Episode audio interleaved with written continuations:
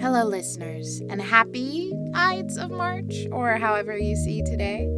This is Independent Shakespeare Company ensemble member and artistic associate for social justice, Kareni Rose Mekertichyan. I am thrilled to welcome you all back to ISC's Community Action Update.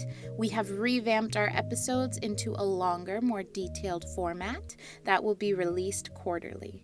This quarter's Community Action Update features four Angelinos doing incredible work in our communities and a special reading by our very own David Melville, which is where we begin today's episode.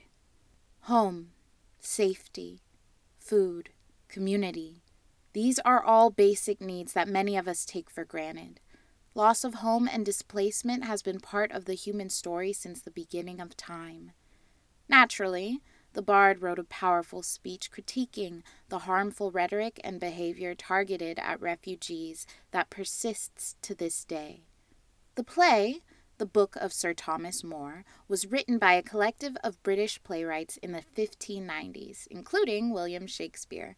The play is set during the events of the May Day riots of 1517, in which an angry mob destroyed and looted immigrant owned businesses in London. At the time the play was written, there was a similar sentiment among the English towards Huguenot migrants. While the play remains unfinished in the British Library, it does leave us with a powerful speech believed to be written by Shakespeare. In the speech, Sir Thomas More attempts to stop the xenophobic chaos and harm he is witnessing in his community. Grant them removed, and grant that this your noise hath chid down all the majesty of England Imagine that you see the wretched strangers, their babies at their backs and their poor luggage plodding to the ports and coasts for transportation, and that you sit as kings in your desires, authority quite silent by your brawl, and you in ruff of your opinions clothed. What had you got? I'll tell you, you had taught how insolence and strong hand should prevail how order should be quelled, and by this pattern not one of you should live to be an aged man, for other ruffians, as their fancies wrought, with self-same hands, self-reasons, and self-right, would shark on you, and men like ravenous fishes would feed on one another. Say now the king, should so much come too short of your great trespass as but to banish you, whither would you go? What country, by the nature of your error, should give you harbour? Go you to France or Flanders?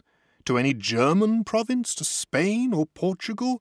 Nay, anywhere that not adheres to England, why, you must needs be strangers. Would you be pleased to find a nation of such barbarous temper, that breaking out in hideous violence would not afford you an abode on earth? Whet their detested knives against your throats, spurn you like dogs, and like as if that God owed not nor made not you, nor that the claimants were not all appropriate to your comforts, but chartered unto them, what would you think to be thus used? This is the stranger's case, and this your mountainous inhumanity. Like so much of Shakespeare's work, that speech, beautifully performed by David Melville, remains powerful and relevant today. The devastating situation in Ukraine has brought attention to a global refugee crisis that individuals like myself, who are members of the Southwest Asian North African or SWANA community, have been intimately aware of for generations. There are individuals in our community who have been doing their part to support the many refugee families that regularly relocate to Los Angeles. Miry's List is a local organization that has been supporting newly arrived families since 2016.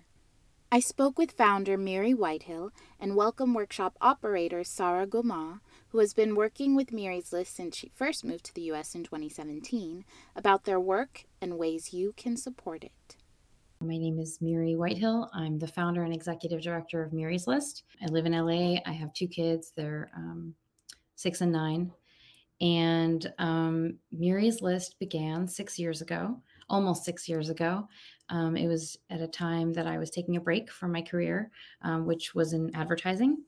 and um, totally thought I would be returning to advertising. My kids were, you know, really little. And so I was home with them, uh, had my hands really full with a newborn and a toddler at the time.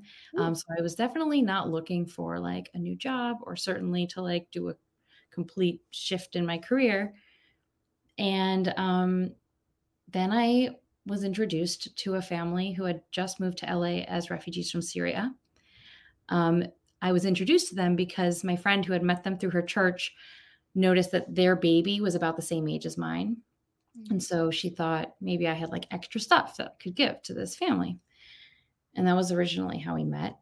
Um, you know, fast forward now, that was 2016. Now it's 2022. And we are a full fledged 501c3 nonprofit organization. We are a program, a 12 month program that provides support for families who are resettling in the United States as refugees. Um, in the situation that I, you know, found that family in um, when I visited them in their home for the first time, and kind of looked around the room and noticed that it was just not set up to be comfortable. You know, here I am sitting in my living room, and you can, you know, I'm very comfortable here, and I noticed their living room had things missing and so did their bathroom and so did their bedrooms and you know that ultimately that meeting um, where did the seeds that became this organization addressing a systemic need and that is families who are resettling as refugees in the united states are often starting out in homes that are not equipped not set up for their safety and function and comfort mm-hmm. Also, the system is set up specifically to keep them isolated from their communities. And that's done, I think the intention is to set up a system where people aren't reliant on the system. But then the result is that you keep these folks isolated at a systemic level. And so, a lot of what we do beyond just kind of like the physical things to get home set up is just providing community support, hmm. introducing mm. families to people who want to welcome them. And I uh, will not be going back to advertising. This is my life. And, um, wow.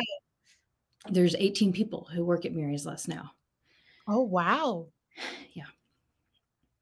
That's that's incredible and I just want to thank you so much for your work.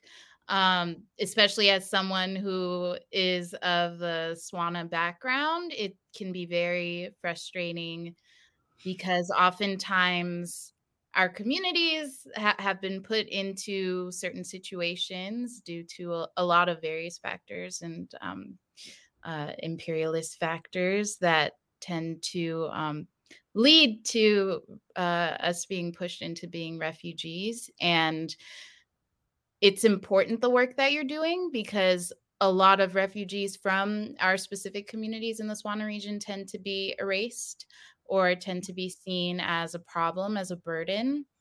And these communities, especially, are communities that are very focused on the collective mm. and sharing space with each other and being in communion with each other. So, coming to the United States, which is I mean, can argue about it, but is a very individualistic um, society. It, that in and of itself is is a huge adjustment. And the fact that you mentioned that you all are trying to make sure that you are offering community and offering that to these families that are coming over here is huge because I think um, that is not always something that whether it's um, government institutions or other institutions that are trying to do this work are thinking about and that in and of itself is is very very critical yeah and you know we've actually we've seen the federal government kind of shift a lot to, in in its policies towards immigrants and refugees in the last 6 years since Miry's list began. Yeah. And so what we've seen is that regardless of what the federal government's policies are towards immigrants and refugees, there will always be a need for that community support system because everyone needs to know people outside their family. like it's just like friends like you need to have friends it's uh, especially when you're going through trans a family transition that's what migration is and you know i um i'm just so glad that we get to talk today and like i can you know show you a little bit um, you know, maybe at some point we can go out and you can meet Sarah. She's um, working back out out back in the welcome oh. workshop where she's like packing kits for the 32 families that we enrolled this month. Um, wow. I I also want to mention that you know since that meeting with that first family in 2016, we have been able to help 839 more families from Syria, Iraq, Iran, Afghanistan, and about six or seven other countries. And, you know, right now we're watching this humanitarian crisis unfold and get worse day by day for Ukrainians. And we're just standing by. We're waiting. You know, this this system in the United States is overseen and managed by the federal government. And so we have no involvement in yeah. how quickly the government moves to step in when there's a humanitarian crisis and you know we i hope we will have the opportunity to help yeah. And and that's incredible how many families you've been able to help in that amount of time. And you spoke a bit to the communities that you've been able to serve. Um, do you have anything else to share as far as um, any particular stories that stand out to you? Any particular um, programs or, or, things that you've been able to offer during this time, or things that you've been able to expand within Miry's List and and communities that you've been able to serve? Yeah, well, the the reality is when we look at the families that we're serving, we're seeing that the vast majority of the people who are coming here are moms and dads with little kids mm-hmm. um, a lot of grandmas and grandpas who have come with them, so seniors in the home. Um, we also noticed that the way that the federal government kind of evaluates cases and accepts or doesn't accept cases can be based on some factors, including pregnancies, um, children that have um, special needs, um, people that have health, serious health conditions like heart heart condition. And so we're seeing our families are you know more than the general population needing additional support finding you know ex doctor expert doctors that speak farsi or dari. So a mm-hmm. parent can know what's going on for their child and not be leaving appointments guessing. It's it's it's very difficult because our families are in a lot of times very urgent situations and we'll we'll enroll a family and we'll talk to them and we'll find out that they arrived in August and it's March and mom and dad and grandma and all six kids are still sleeping on the floor. And that's really difficult because, you know, people's comfort. How can we ask someone to learn a new language if their back hurts every day like yeah how can we like tell someone that like you have to go back to school and create a new career for yourself so you can be economically contributing if they're 40 weeks pregnant and they haven't seen a doctor and they haven't heard from their caseworker. And yeah. that that that specific situation like like third trimester moms coming here and needing to see a doctor but the delay of their their health care is like not weeks but months it's like it's really scary we have grown our team in the last year we've actually hired four new um, people on our family services team all of whom are from Afghanistan, all of whom are graduates of our program, who are calling these families and talking to them about what the situation is in their house. We have three pillars in the program survive, hive, and thrive. So, mm-hmm. which programs the family is going to be engaging in will depend on where they are in in that kind of three pillars. So survive is is everyone comfortable and functional in the household, making sure that people have their emergency needs met. Hive is imagine just kind of surrounding a family with the things, with programming, with the people that will help them to yeah. be working towards their goals. And ultimately, what we want is that every family is in Thrive. And that is when a family feels safe, they have a sense of uh, community where they know that they can safely lean in when they need support, but mm-hmm. also that they feel that they are contributing and that they have something to give towards this you know ultimately this is about human connection like yeah. that's what the whole thing um it comes down to and it's just so important very, and that human connection is also very healing because these families are coming from just all kinds of trauma and oftentimes trauma that has been happening again and again and again for decades. So coming to a new place, leaving your home, which you did not want to do, leaving your home um, under very extreme and, and oftentimes horrific circumstances is incredibly traumatic and especially when you're alone so that that pillar of hive and making sure that um, people have that community i know i keep bringing it up but just speaking from my own community it's so important and critical and i think that it's something that's often missed because mm-hmm. people tend to focus on just base needs mm-hmm. and they don't think about a more holistic approach so we have kind of described the community that we've built as a hive for a really long time. It was just like the thing that felt the the rightest to be able to describe because it's about these connections and over the years and as we have done things like applied for grants from like institutions and like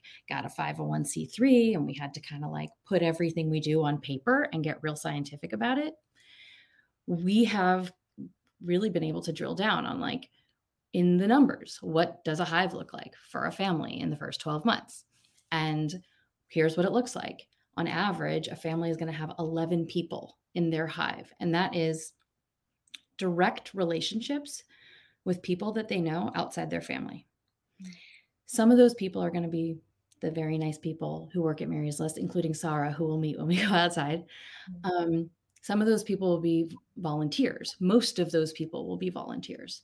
Um, maybe it is their English tutor who worked with them every week for 12 weeks. Um, that program is called SANA, Serving American Newcomers at Home. It's a hmm. virtual learning program, completely run by trained volunteers who are incredible.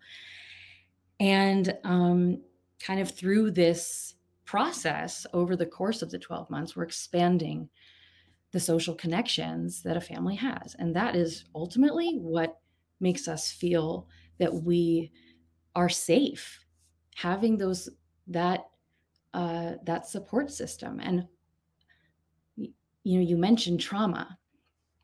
And like i think it's like everything we do has to be trauma informed because almost every single person in our program except for the, the little the littlest ones the toddlers who won't necessarily remember you know how it how it looked and how it smelled but they'll they'll they'll remember the stories for sure yeah. our families are also in addition to trauma they're coming with most of them had huge communities in their home country like cousins aunts uncles like multiple generations of people living in the same roof or in the same neighborhood and houses next to each other. Mm-hmm. And like, there is so much loss. And that we can never replace that, of course, not with 11 people, not with 100 people, because it's like grandma is grandma, you know, auntie is auntie. Yeah. But by being there, by showing up to let our families know that they're not alone and that their needs and well being are prioritized and like okay you're like you're having your first baby and you're in a new country and like if your mom and your sisters were here they would like throw a baby shower for you. So like we're going to do that because yeah. like they would do that. And and it matters. And like a lot of our families like they stay involved after they graduate. They as volunteers they come to our events. Working at miry's list most of our staff are folks who have graduated from the program Wow. I, that's wonderful because then you're creating more more opportunities. And it's great that's because it. you um you're having individuals who share this experience and this worldview with the people that you're serving and that that is really really incredible because you're centering the people that you're serving in everything that you're doing the government system set up to respond for refugees when they get here does not center the families in yeah. any really any way like i encourage like everyone who's listening like if this is an opening for you and you're like oh my god i really want to learn more like first of all you can go to our website and click learn from the homepage and like we have tons of materials for all ages like including like four year olds um, on how like on how this works how it feels for families and how we can help and like the government system even if we have a federal government that is helping refugees and not against them like our previous our previous president was that system does not address the vast majority of needs that individuals and families have when they get here. And it certainly does not center them. And like that's where we can like really show up for them mm. remind them that like maybe what they heard on the news about americans isn't true that like they have a lot of friends here even if they don't know them yet mm.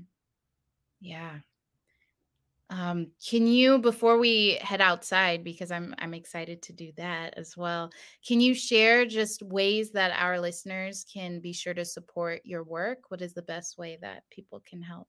Yeah, absolutely. Well, we exist because of the very generous volunteers. Um, we are mostly a volunteer run organization. I mentioned there's 18 people on staff, but for the hundreds of families that we're working with, we have way more people um, helping as volunteers than are actually able to be employed by Miry's List. So um, I encourage anyone who wants to get more involved, check out all of the volunteer opportunities. A lot of them are virtual as well. Like you could um, learn more about that on our website.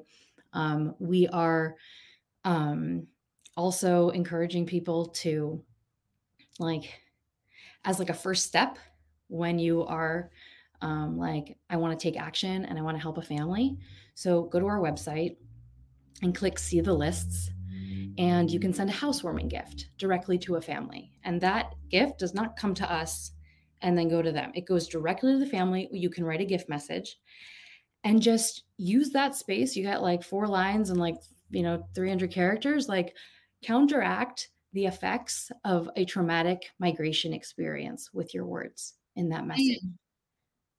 Like it can be five words or 15, but like you can have incredible impact. And it's not about like what you send. Like you can send like a pair of socks. It doesn't have to be something, a sofa, although you can also send a sofa. but like it really matters. It shows up on their door. And that's another like you can do that anytime.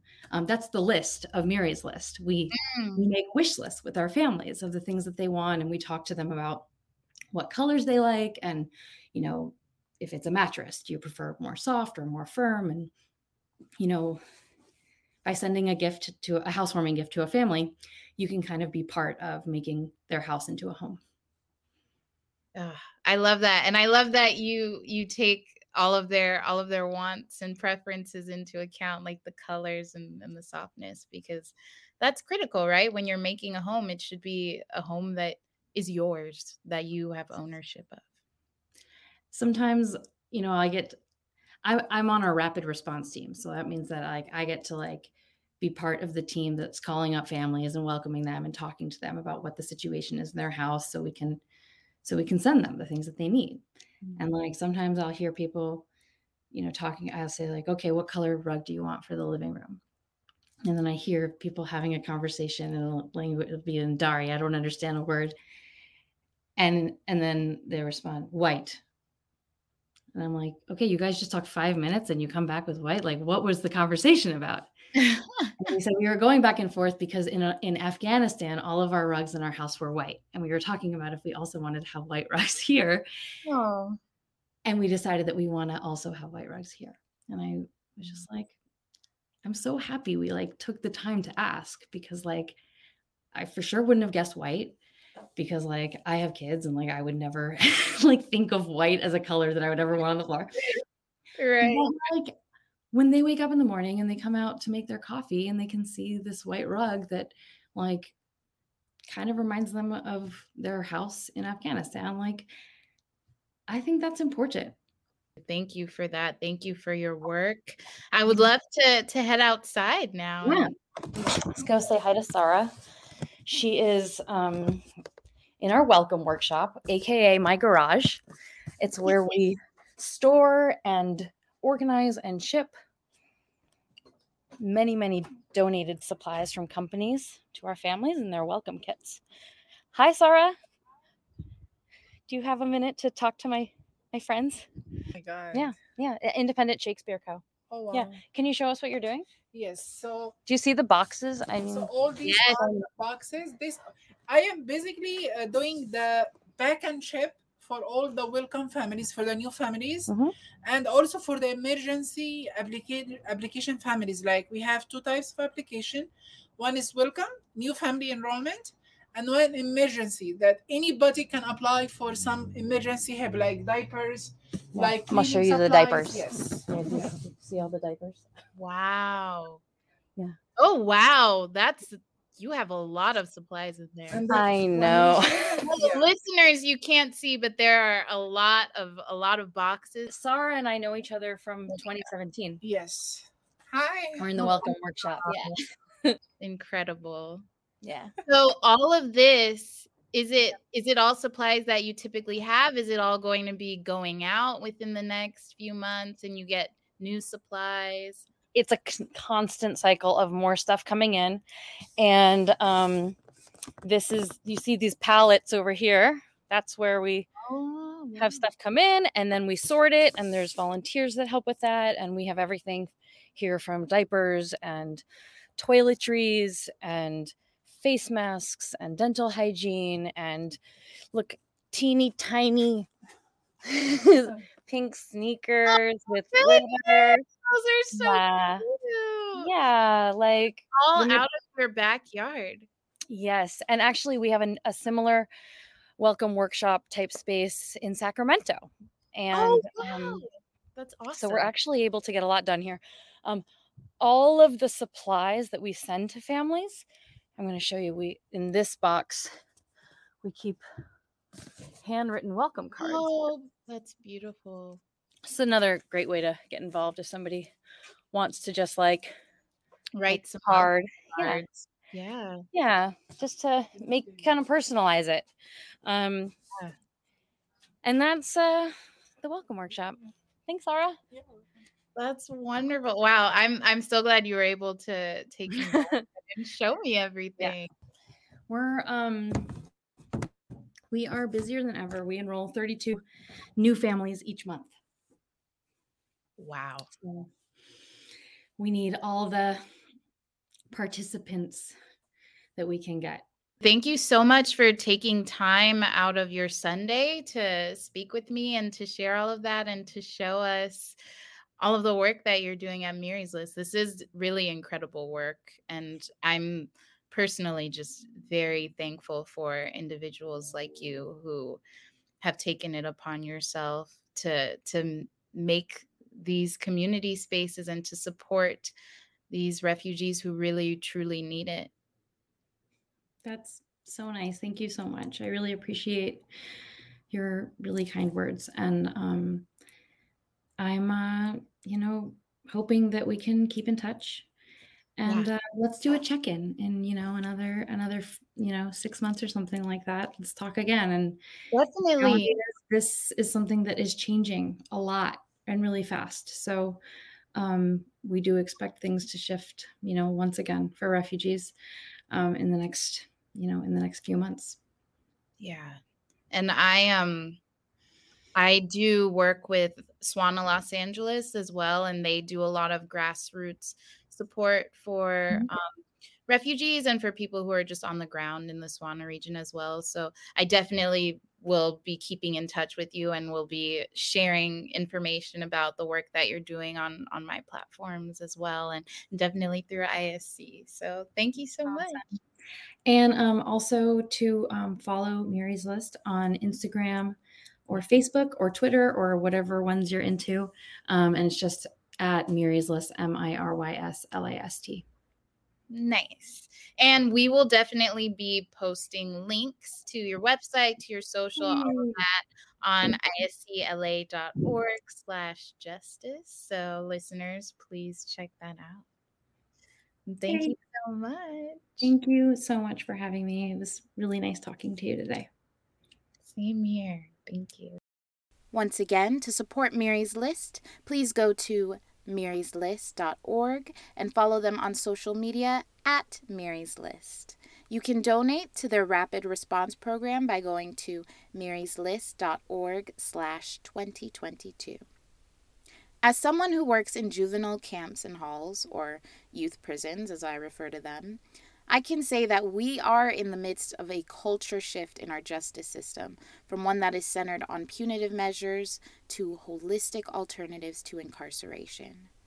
Creative Acts is an organization founded by ISC Ensemble member Sabra Williams that seeks to transform urgent social justice issues through the revolutionary power of the arts by healing trauma, building community and power, and centering the voices of those who are or have been incarcerated. Sabra was joined by Major Bunton, who is Director of Programming at Creative Acts. Major also spoke with us about his work as Vice President of Inglewood Wrapping Arms Around the Community, which combats inequality, reduces recidivism, and reconnects the families of those who have been marginalized by poverty, homelessness, addiction, trauma, criminality, and incarceration. Thank you, Sabra and Major, for joining me today on this uh, new revamped community action update. And I just wanted to start by giving you all the floor to introduce yourselves, maybe talk a little bit about yourselves for our listeners who may not be familiar with you. Thank you. So honored to be here um, and to be asked to participate. I am a very proud member of the Independent Shakespeare Ensemble, and um, I'm an actor and an activist, uh, an immigrant, as you can probably hear, uh, a Black woman, a mother, a partner. And um, yeah, I mean, I, I came to this country, actually, it's 20 years ago, which blows my mind. Left everything I knew behind and made a new start uh, to shake up our lives. And, uh, you know, living in LA has been amazing and really feel like I've been able to repay my debt of gratitude to this country for letting us in. so that's me. I'm going to hand over to my mate Major. Thank you, Sabra. So again, uh, thank you, Independent Shakespeare. Uh, I've seen a lot of your work. I look forward to looking at some of your work in the future. My name is Major Bunton uh, formerly incarcerated. I, I kind of went into the, uh, the system at the age of 12. Uh, that progressed, and I ended up catching a life sentence. Uh, I would say probably 20 years into my life sentence, I started to look at myself and reflect on just some of the things I did in the community, and I wanted to correct those things through several programs. And one particular program came in, it was dealing with the power of the arts. I decided to take it, uh, took a chance on what the art was going to give me, uh, in, my, in, in, in that process, I was able to gain my freedom. And today I would say that I never thought I would ever be interested in uh, theater or arts. I wish they had it in my community now that I realize how important it is and how powerful it is. I realize it changed my life in a tremendous way. And so I'm just here to kind of give my my, my perspective of my lived experience of what the art forms did for me, how it helped me just kind of re-navigate, you know, just all those negative, you know, aspects that I picked up, you know, through my belief system, you know, growing up in uh, Inglewood, California, you know, which was a rough neighborhood. Uh, I'm there now today to try to, you know, reimagine what Inglewood looks like, you know, for our youth and our kids. And people are coming through that community. I don't want, I, I never want no one to experience what I went through. So I think it's important that we we create these type of programs that I'm, you know, able to be a part of. You know, creative acts has definitely been something that's dear to my heart, and I am willing to, you know, do this work so those that are trying to do the work themselves can see that it's possible. So that's my story, and also I'm, I'm a, a, director of programs, so creative acts. So yes, that's my story. And amazingly, it was Indie Shakes that brought us back together when Major came home mm-hmm. after a 28 year sentence. Mm-hmm. The first time he went to the theatre was my first show with Indie Shakes, which was Titus Andronicus. So he got to see That's me right. carving people up and acting like a lunatic. oh my God. that was that was really powerful, right? Because you know, I've never seen you act or play on, you know, just playing your character or stages I mean, play on stage. But what it was for me was I was sitting in the audience and I was just watching like this powerful play. And I was watching both of you guys just up there, just really owning, you know, your scenes or just trying to create that that connection with the audience. And it was so beautiful for me to witness for the first time ever being at a any kind of uh, uh, theater program. And so I was really grateful to have an opportunity. A friend asked me, uh, invited me. I decided to come and surprise you because you you know, you didn't really know that I was home yet. And oh, what? Yeah. It was amazing. It was an amazing, beautiful moment, and also very moving for me because I feel like we held the space for so many years for you all to play when you were in prison. And then you, as the audience, held the space for me to play. And it was just a very beautiful exchange. Yeah. And I was so interested in just understanding it from, you know, from the audience now, you know, and how it grows you know, in, in people's hearts. And, and I was mm-hmm. able to kind of, you know, witness that whole process. So I'm just really grateful to be a part of this community that really used the art, you know, in a way that cha- transformed lives out here. That's right. I I forget. I forget that that was the first. That was the first show that you saw. I wish I was there to see that because I know that was a doozy. That show was nuts. I know you were. You were. Dude, I've I've heard. I've seen the mm. pictures. So much blood. So much blood. It was so much fun. yeah. So, kind of speaking to that and speaking to the power of the arts, and the power of the arts is transformation and healing. I wondered if you could both speak to just starting off creative acts and your work with creative acts and and what brought you to that work? Yes well i would say creative acts comes out of a 15 year journey of understanding the power of the arts for people who are incarcerated and people who are self-identified non-artists.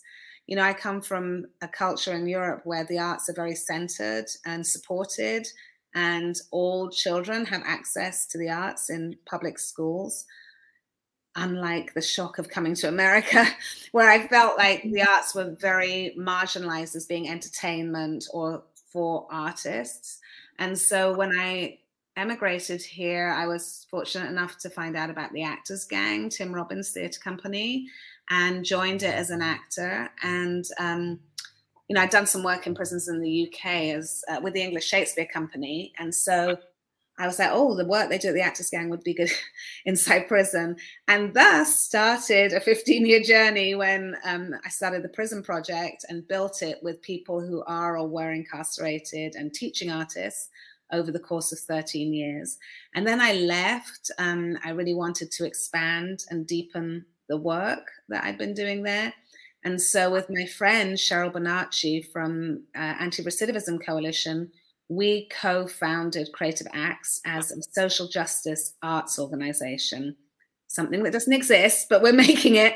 It's a flat organization. We're all paid the same hourly rate. We all have decision making capabilities. And it's a response to the hierarchy of white supremacy and prisons. Um, and so, what we do is we don't put on shows and we don't teach people how to be artists. We use the tools that the arts provide to help people radically reimagine their lives, to heal trauma, and to you know come back from prison with a much bigger advantage than they usually have. And in juvie, in youth prisons in uh, Los Angeles County, we do an arts civic engagement workshop, which Kareni is a very treasured lead teaching artist in. And um, yeah, it's amazing the power of the arts, right, as a vehicle for people to understand the power of organizing, civil rights, and voting as a tool to make change in their communities. So we had a 100% voter turnout in the last election, and we're about to go back inside. And then in the adult prisons, we uh, we've created a virtual reality reentry program to help people. You know, if you if you imagine leaving this planet for the last 20, 30 years, and then coming back and being expected to be able to deal with an entirely computerized society. Our folks can't do that, just like we wouldn't be able to. We've had like a gradual introdu- introduction to it. So we're bringing all like daily experiences, like, you know, checking out at a supermarket and ordering from a menu and going to a big box store and driving through virtual reality. And then we surround it with arts programming to help them deal with the emotional outcomes of being incarcerated and returning.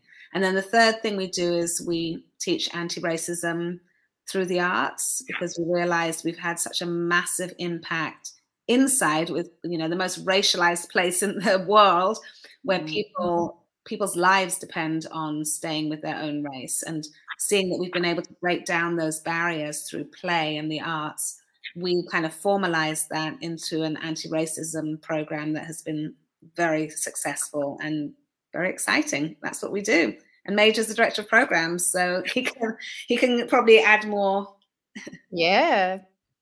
Yeah, you know, uh, sorry, just listening to you as you were speaking about uh, the tools, right? I, I remember when we when I started to kind of engage uh, into the program, and I started to see how I started to shift the room.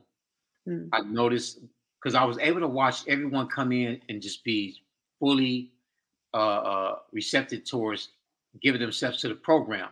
And then as time went on and we started to engage in the program, I watched some of the hardest guys on the prison yard change their thought process and seeing freedom, seeing themselves in a different light, and and that was like it was so like it was so uh, interesting in how each each race had their own politics and how they were able to eventually meet up in this in the same place, which was to change the narrative of who they were, right? Mm. But they all had, they all had their own structures of politics and how they wanted to do that.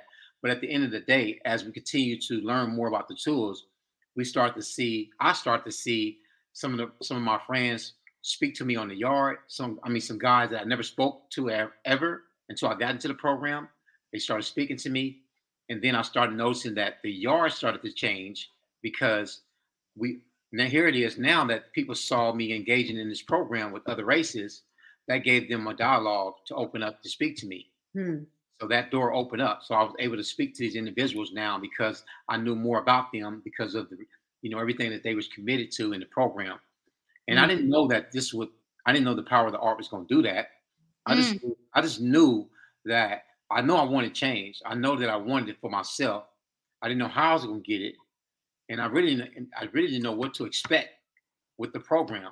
But I did believe that I, I did recognize that it was totally different and new. So I think that's what I was really interested in, on top of the teaching artists and their approach and how they made us feel so comfortable, made me feel uh, as made me feel like I was human, made me feel like I didn't have a CDC number, made me feel like I wasn't a part of CDCR. They just made me feel connected to a human being that was in the world.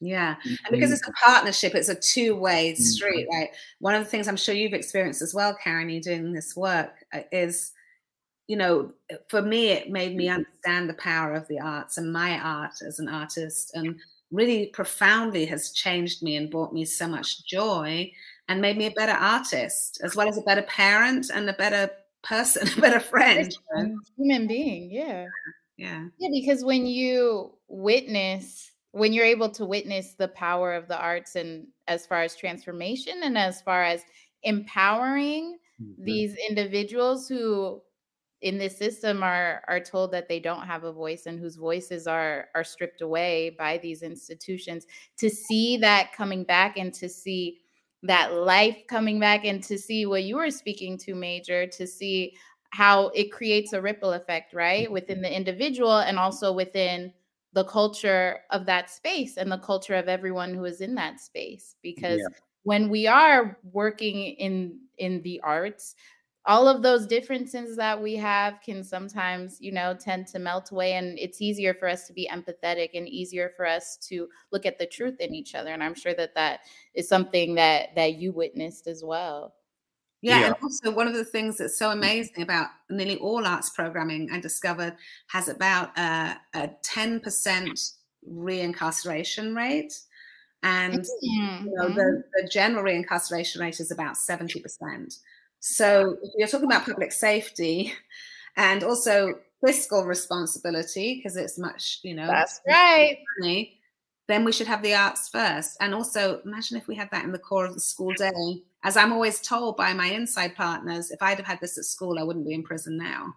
So well, yeah, and that's that's one of the things I know you speak to a lot, right? The fact that they can invest so much mm-hmm. money in these in these facilities and in some of the new facilities and what if that money instead was invested in the actual communities where these individuals are coming from how would that affect it how would that stop them from even yes. being in these facilities in the first place yeah and you know really what i really got a chance to see uh, how the tools were working you know when i was in a part of this program i started to know, notice that it started to change the him against me, like the, the correctional mm. officer against the inmates.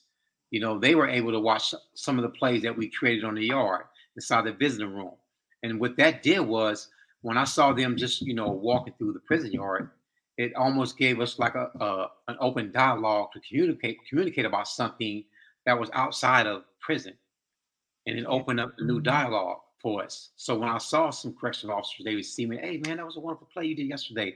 It wasn't about it wasn't about prison. It was about none of that. It was just about creativity that we had created in that space. Mm. And as time went on, I started to see more correctional officers share that information with other correctional officers.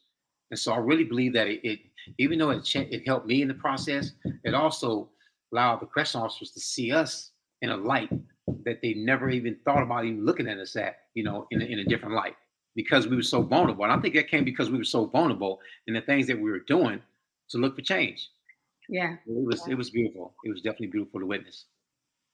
Yeah. And and Major, I I was wondering if you could also speak to going in and, and working with Creative Acts and then also starting your own organization, Inglewood Wrapping Arms Around the Community. If you could tell us a little bit about that. Yeah.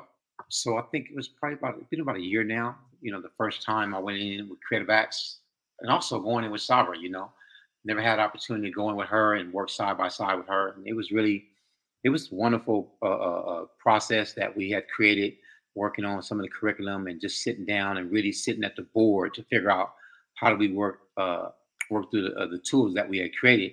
So I went in and I just, I just, I, I really just had fun. I just went in and recognized the, the kids, uh, the youngsters, you know, the youth, you know, you know, wh- whoever it was that, that was present, I wanted to show them that the tools that I used when I was inside, you know, they, it helped me change my process in looking at myself in a different light. So Creative Acts created the, uh, the Art Attacker program, the Art Attacks program, which I really love because, because it talks about civic engagement. It teaches kids the importance of voting, why it's so important to vote, how their voice matters, you know, t- especially in today's, you know, this generation, because most some of them don't believe their voice matters. But I realize now today, now that I'm home, I realize that my voice do matter. It plays a role in changing the narrative to our communities, to our kids, to our juvenile halls, you know, to uh, upper uh, uh, uh people that's at the top making all the laws. Mm-hmm. So with that, I would say that you know the program really helped me kind of just really.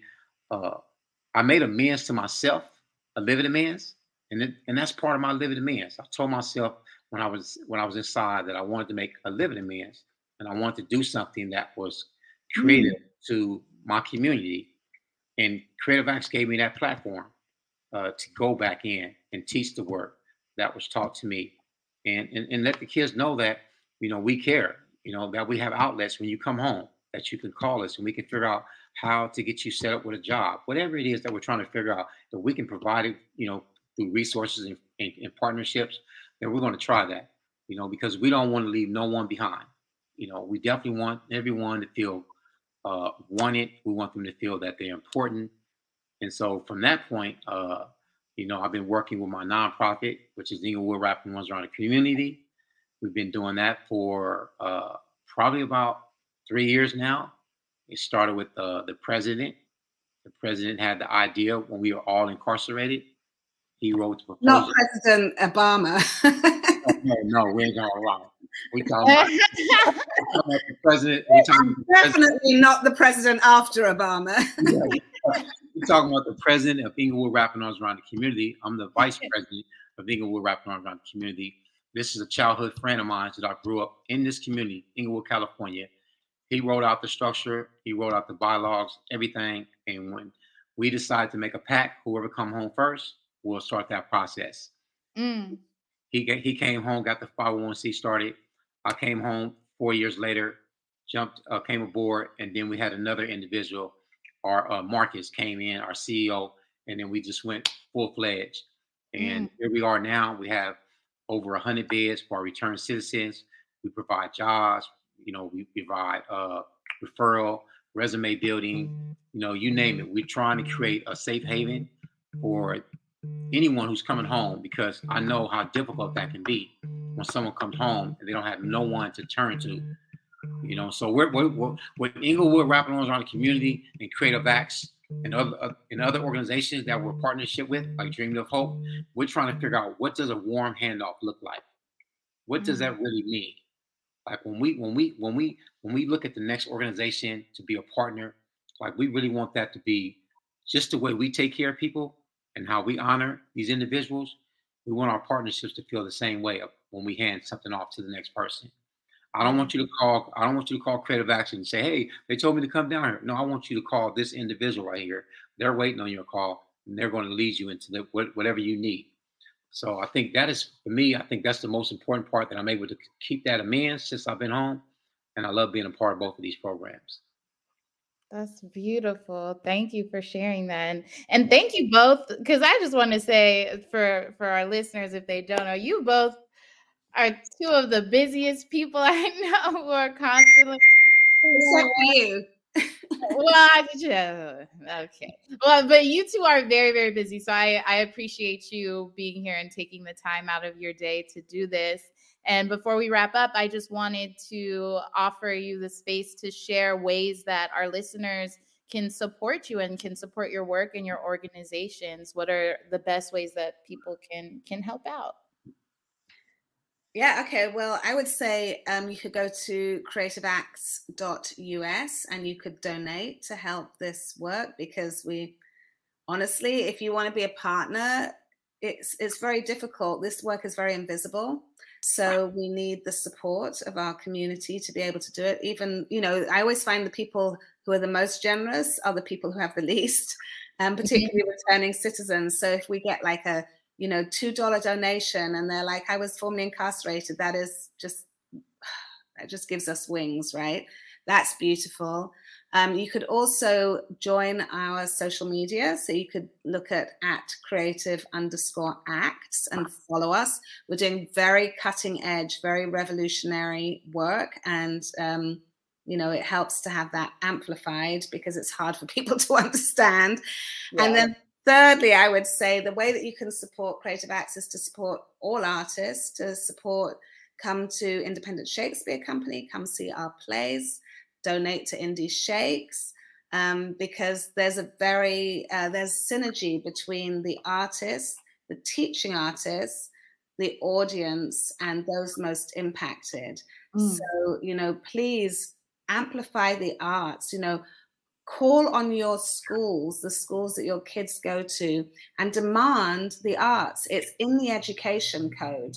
And so many schools are not abiding by the education code, which is California law. So mm-hmm. every child should have access to the arts. And I would like that to happen so that I don't end up teaching them for the first time the arts when they go inside. So demand it from your schools because you have a right for your children to have arts programming, not as an elective, as mm-hmm. part of the core of the school day. Every public school should be doing that. Um, yeah, that's what I would say. Mage, what about you? Yeah, I would say that uh, first of all, I would like to say Independent Shakespeare, thank you so much for even giving us this opportunity to sit down and figure out how other organizations, other people that's in the community can recognize some of the work that we're doing, you know, in my community. Uh, the way to support us is iwatc.org. Is our uh, you can go to our website, donate. I think the uh, the most important thing that I really feel is that we're trying to when we when these when these guys or kids come home from prison, you know, a lot of them don't have no money. Some of their families died over, you know, a period of time since they've been in prison. And so Inglewood Wrapping Arms around the community want to continue to try to provide safe haven, space, uh, finances, whatever it may be that we can help these individuals because some of them don't have clothes. You know, it, the list goes on and on. I can go on and on about what it is that we can do for our individuals. So we have 100 beds. Sometimes it's kind of difficult for us to find funding for our participants that are at our program. We have some funding, sometimes we don't. So sometimes we just have to allow them to stay there because I'm not, we're not going to turn anyone around. That's just not what we do. You know, we're going to figure out how we figure out the funding because at the end of the day, we have responsibilities. We have properties, we have to take care of those things, and we have, you know, we have expenses. So if there's anyone out there that really uh, believes in just the you know the work that we're doing on the ground. Definitely, when I say on the ground, we're on the ground. We're doing the work. We're out here, That's and right. we only been out here three and three three and a half years, and we're making way. And I'm really proud of our organization and how we uh, fought through the nonsense. We fought through the bureaucracy, all the stuff that we had to go through. You know, we especially we like, as a formerly incarcerated founders Mm. You know, it's hard enough for people like myself or Karen. It's ridiculous that you have to go through that. Yeah, yeah, definitely. And our whole board, we have our whole board is set with all live experience. We have over hundred years of live experience on our board, and everyone's committed to reimagining what our community can look like uh, with uh, programs that we uh, provide. And last but not least, I would say that theater programs, the art, it's not seen in Inglewood. We need that out there. We need to have programs like that. How is it? Why would I not give another young man an opportunity to what I experienced? Like that is so that is so wrong to me. I feel like a young man that needs to experience what I experienced, uh, because if it can change someone who grew up in the streets in the gang lifestyle, drugs, alcohol, you name it, I was fully fledged in the lifestyle. If it could change someone like myself, I don't. I believe, totally believe that it can change our community when mm. we have people who really believe in, in the vision that we are practicing right now at uh, Inglewood Wrapping Arms Around Community. So, again, thank you so much for your time. I really appreciate this opportunity as well. Thank you. Can I just say one more thing, Karen, that people can yeah. do? This is an election year. Mm. This is a crucial election year. Yes. If our young people who are incarcerated can vote at 100%, not a single person who hears this boring, annoying English voice, not one of you has an excuse not to vote. If they can do it, every one of us can do it. And whatever you vote, obviously, I hope you don't vote for crazy people.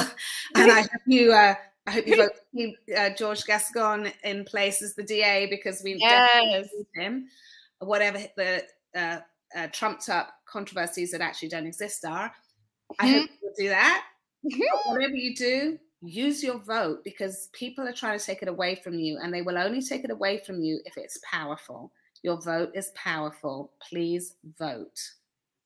Yes. And I would you like to I would like Karen, listen, I would like to say thank you for even having an opportunity. Yes. Work next to you, side by side, watch the way you take that room. Take yes, Karen. And uh, make these kids engage. Make them really take in what we're there for. You know, I watch you and you do it with so much grace and you do it with this elegant approach. You know, you don't, you don't, you know, you have this tone that is perfect for the room to engage. And that is that is that is a practice. That just mm-hmm. you can't come on, can't nobody give you that. Yeah. You know, so it's a practice. So I, am just letting you know that I acknowledge that in that space that we share. And I want you to know that continue to do the work that you're doing because it's recognized. Yeah, Karen, and we went through the fire in the compound. yeah. in Sylmar. We've had us mm. battle through, but you know what? I feel like like you were like you just you just lit up the room and you gave the kids so much space and joy that even though there was only two of us, we were able to really wrangle yeah. possible room. Yeah, and we also we also fought over you. We was trying to we was doing our uh, our teaching. Uh, we also was, was doing our teaching pool, and I was like, no, no. We was like, was like I'm having Karen A. and I was like, all right, go ahead oh no! Oh, well, y'all are okay. That's, that's enough talking about. Thank you. I, I appreciate it, and and working with you all is is one of the the greatest blessings of my life. Truly, to have been able to be a part of this teaching team with Creative Acts, and and to be able to have been back in person or in person for the first time for me uh it's past fall and for us to be going back it's it's indescribable. So i'm looking forward to so much more with the both of you. And, and thank you for being here again. I appreciate it. Um there will be resources that we'll be sharing all of the links will be on the iscla.org slash justice web page so definitely take a look at that and thank, you, Karen, and thank you for all the invisible work you do at Indie Shakes that people might not know about, but you have really pushed the culture over there. So thank you. Any conversation I have with Sabra and Major inspires me and fills my spirit. To support Creative Acts, go to creativeacts.us and follow them on social media at creative underscore acts. Support Inglewood Wrapping Arms Around the Community by going to iwatc.org and follow them at Inglewood underscore wrapping underscore arms. Thank you so much for listening to this quarter's Community Action Update. To see ISC social justice initiatives, head to iscla.org slash justice where you can also find links and information about Miry's List, Creative Acts, and Inglewood wrapping arms around the community. Be sure to also follow us on social media at Indie Shakes. Are there individuals, organizations, or causes in our community you want featured on our Community Action Update in June? Email me, Carene at iscla.org, and that's Carene, C A R E N E, at iscla.org, and I will add it to my list. You have the opportunity to stream ISC's Live at the Porpentine for free weekends at 7:30 p.m. through March 20th. ISC will also be back in the park this summer, so stay tuned for a special announcement. Until we share space again, please stay safe, my fellow Angelinos.